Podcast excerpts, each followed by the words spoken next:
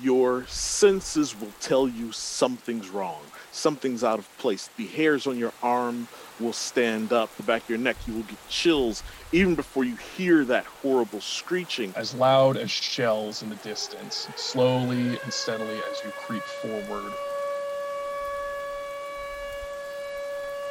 And when you do see it, it will be brain breaking for you to see something that you know shouldn't exist, should not fit together. As you approach it, you see hordes of people. They're chanting, drowned out by the screams, and in front of their pyre that they've built sits a totem of a beast, rising up like some sort of profane alien obelisk. You've got this massive tower of segmented plates with this enormous mouth and these incredibly horrendous teeth these vestigial mass of tentacles and flats and blobs and this tail and in the middle of it is this baleful eye which can literally drive you insane just by looking at it. Its eye dances about the ground hungrily looking for those who are not part of its entourage.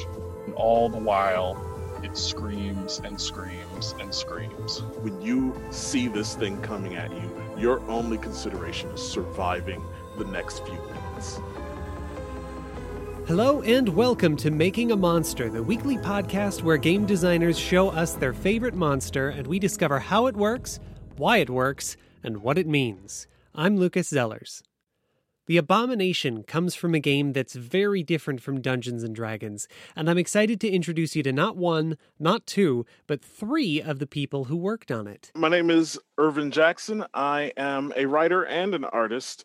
My name is Charles Ferguson Avery. I am a uh, freelance artist and creator. My name is Brandon Ayton. I'm the business director of Wet Ink Games, and we're based out of Louisville, Kentucky. Wet Ink Games is a small gaming company dedicated to bringing you new, fresh ideas to your tabletop before the ink dries.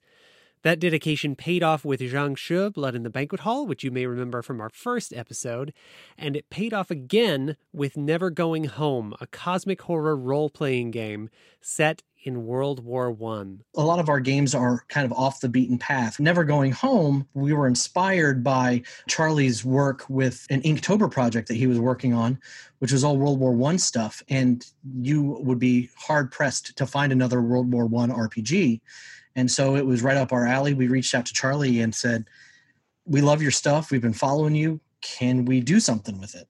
Inktober is an annual art challenge started by artist Jake Parker in 2009. Thousands of artists used the month of October to make 31 inked drawings in 31 days.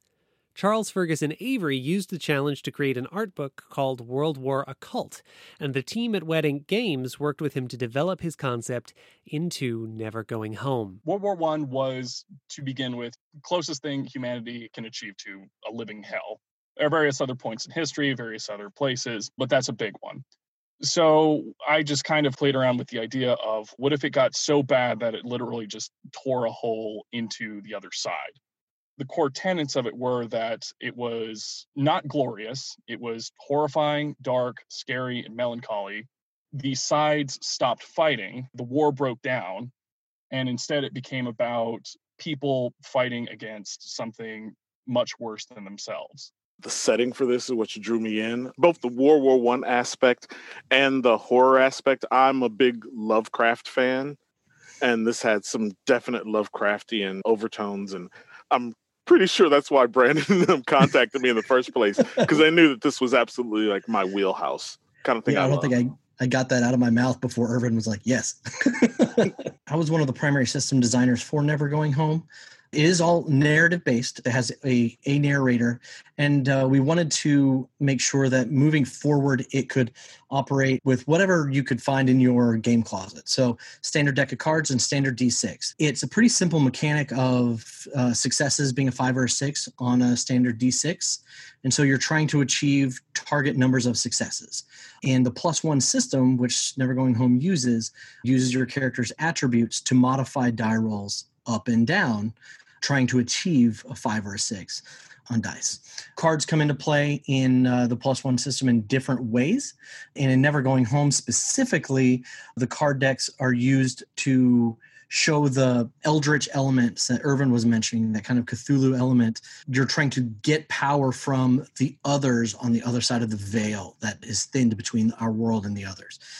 And you're giving up your humanity which are represented by the cards, in order to get more power. It is a blast talking to these guys, not just because they so enjoy each other's work, but also because they genuinely get it.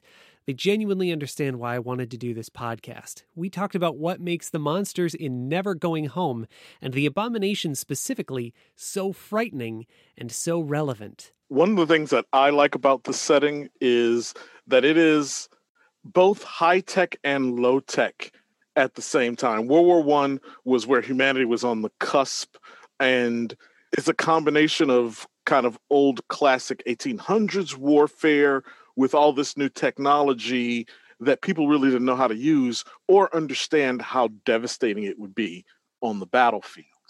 And it also is a much more isolated war. Uh, today, a soldier could get data from headquarters, can find out what's going on in the whole world. They can even call home and say, hey, honey, I'm fine. In this setting, particularly with the players, there's often going to be times where you have no contact with anybody except the people in your immediate vicinity. You don't know what's going on. You don't have a way of accessing the big picture.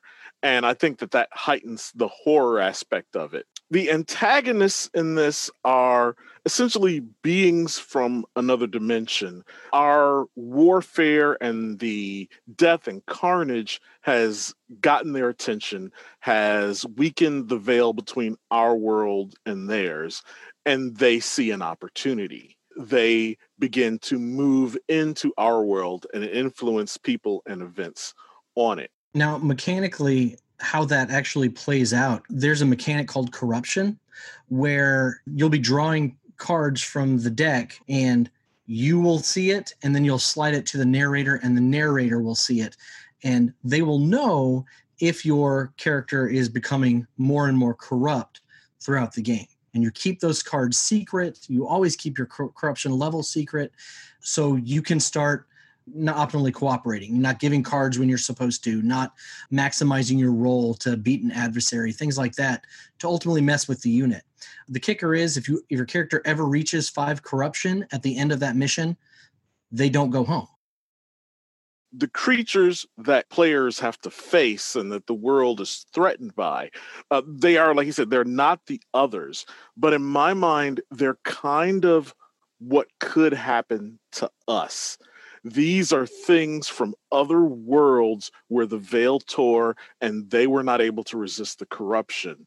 And now they're minions, for lack of a better term, for the others, but also looking at them as we as humans face corruption, we're also seeing these monsters our eventual potential fate. I like that a lot.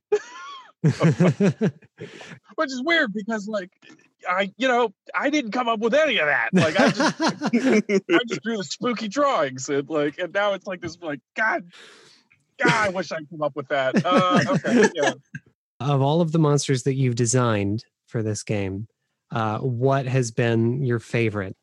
Uh, I don't know if we have a consensus. I feel probably yeah, everybody's got their favorite. I think yeah. my favorite is easily the Abomination it is this massive segmented worm. Like I described it as an amalgam of biological calamities. I, I think that the best creatures, the f- most frightening creatures, are the ones that you, you have trouble describing. You can't really comprehend it. And the abomination is this large worm tentacled insectile creature that is just a devouring agent of chaos. And it in itself is scary. But the even scarier part is that the only way it gets here is if someone was depraved enough to bring it over. While it's horrifying, you have to keep in mind that one, someone had the power to do this, and two, someone didn't care that it was here as long as it was doing their bidding. And a good portion of the time, the summoner that brings it over ends up being eaten by it because they can't control it because it's just it's too much for them. It's you know it's an act of hubris. At the base of it, you have very human motivations that caused it to be the terror that it was. If there wasn't a human involved, there wouldn't be an abomination here. And I like that dichotomy. Did I do the illustration for that? Or Yes, you did. I mean, Yes. you, did, you did all the illustrations, but Charlie, my favorite part about it is that you have this giant mass of flesh sitting on like a Mark 7 tank chassis yes. in front of a oh, that thing. Yeah. that thing. Yeah, it's uh, it's amazing. Okay. Yes. When I did that illustration for the art book, I named it something something screamer like it was just constantly making noise sort of a callback to the fact like when the bombardments and shelling would happen like the soldiers would be incapable of sleep in sleeping and that was kind of this like sort of very like dark cranked up to 11 version of that of just this constant screaming horrible noise making monster this extreme alien being, uh, the thing that it actually raises questions about is humanity. Because, like I said, it's only here because a human brought it. And this is something that's powerful enough that it would be a late campaign creature. You know, you're not going to run on this on day one unless your game master is horrible. But it makes you wonder is it too late? Have we as a species fallen too far already that some of us, multiple of us, are willing to do this, are willing to go this far, are willing to bring something like that and unleash it on other humans. I just liked the fact that this horrible calamity makes you go, are we already screwed? And not because of the monster, but because of why it's here. yeah um, that was one of of the original illustrations that was one of the last ones i did up until then all the monsters are sort of rooted in some sort of realism. Like they have limbs they have mouths they have eyes. There is something predatory about them. They are monsters. This thing goes beyond that. This thing becomes something that cannot necessarily be stopped and the fact that people are worshiping it and bringing it into this world and instead of it like acting like a predator it acts instead like some sort of horrible nightmarish tyrant shows that it's yeah it's the culmination of everything up until then and the final realization that it might be too late It's funny you say that because in part of the layout under the picture of the abomination, it's just like scrawled in on the page. It says, "What did you do?"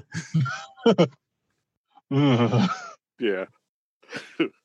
We've talked in terms of questions. Do you think there are answers here? Does this say anything concrete about the world we live in? I think it has, at least in my eyes, and the beauty of role playing games is that it is different in everybody else's eyes, and like each product is something else once it is used by someone else. For me, it is hope that even if everything is falling apart, you can still fight. You might not win, but you have to fight and you have to survive. I also think there's a, a cautionary tale that comes up a lot in science fiction and horror, dating all the way back and maybe beyond to say creatures like Godzilla. Godzilla was an allegory for nuclear warfare and this new threat of a weapon. That first reared its head truly in World War One, where mass destruction could occur. And it was all human engineered and human generated. And this creature to me spoke about the same way as as the development of the first tanks and of the first uh, the combat aircraft and bombing and mustard gas and all of those new horrific things that you when you look on the battlefield and you see your friends getting gassed or bombed or pieces of them and you think another person thought this up and inflicted it upon the rest of us and who do we have to stop? Is it enough to stop the thing? Or is it enough to even stop the designer or the summoner in this case?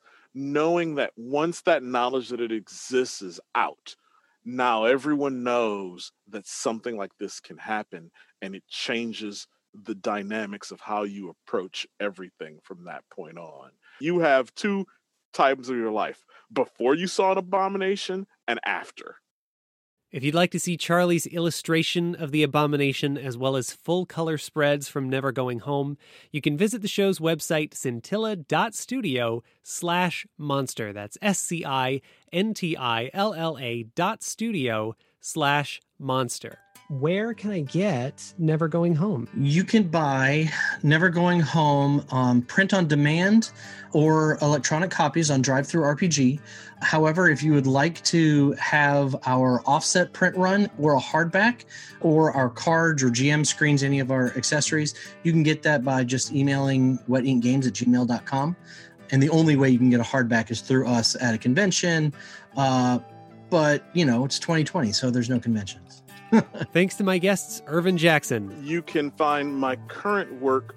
Um, I'm doing a web comic called The Ascension Chronicles, and that's ascensioncomic.com. Brandon Ayton. You can find us, Wet Ink Games, on Instagram, on Facebook, on Twitter. And Charles Ferguson Avery. You can find my work on Instagram, Twitter. In addition to that, I just founded a small, loosely knit group of artists and creators called uh, Feral Indie Studios. We do freelance artwork and commission as well as some of our own tiny projects. So if you can find us on itch.io, and that is Feral Indie Studio. All those links are in the show notes.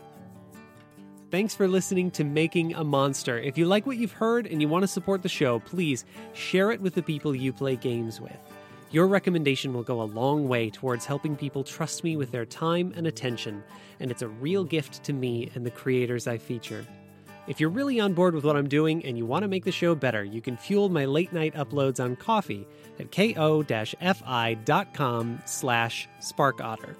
For the price of a matcha, you can help me reach goals like licensing music for the show and creating bonus episodes with behind-the-scenes content and deeper dives on the monsters I feature. I'll see you next week.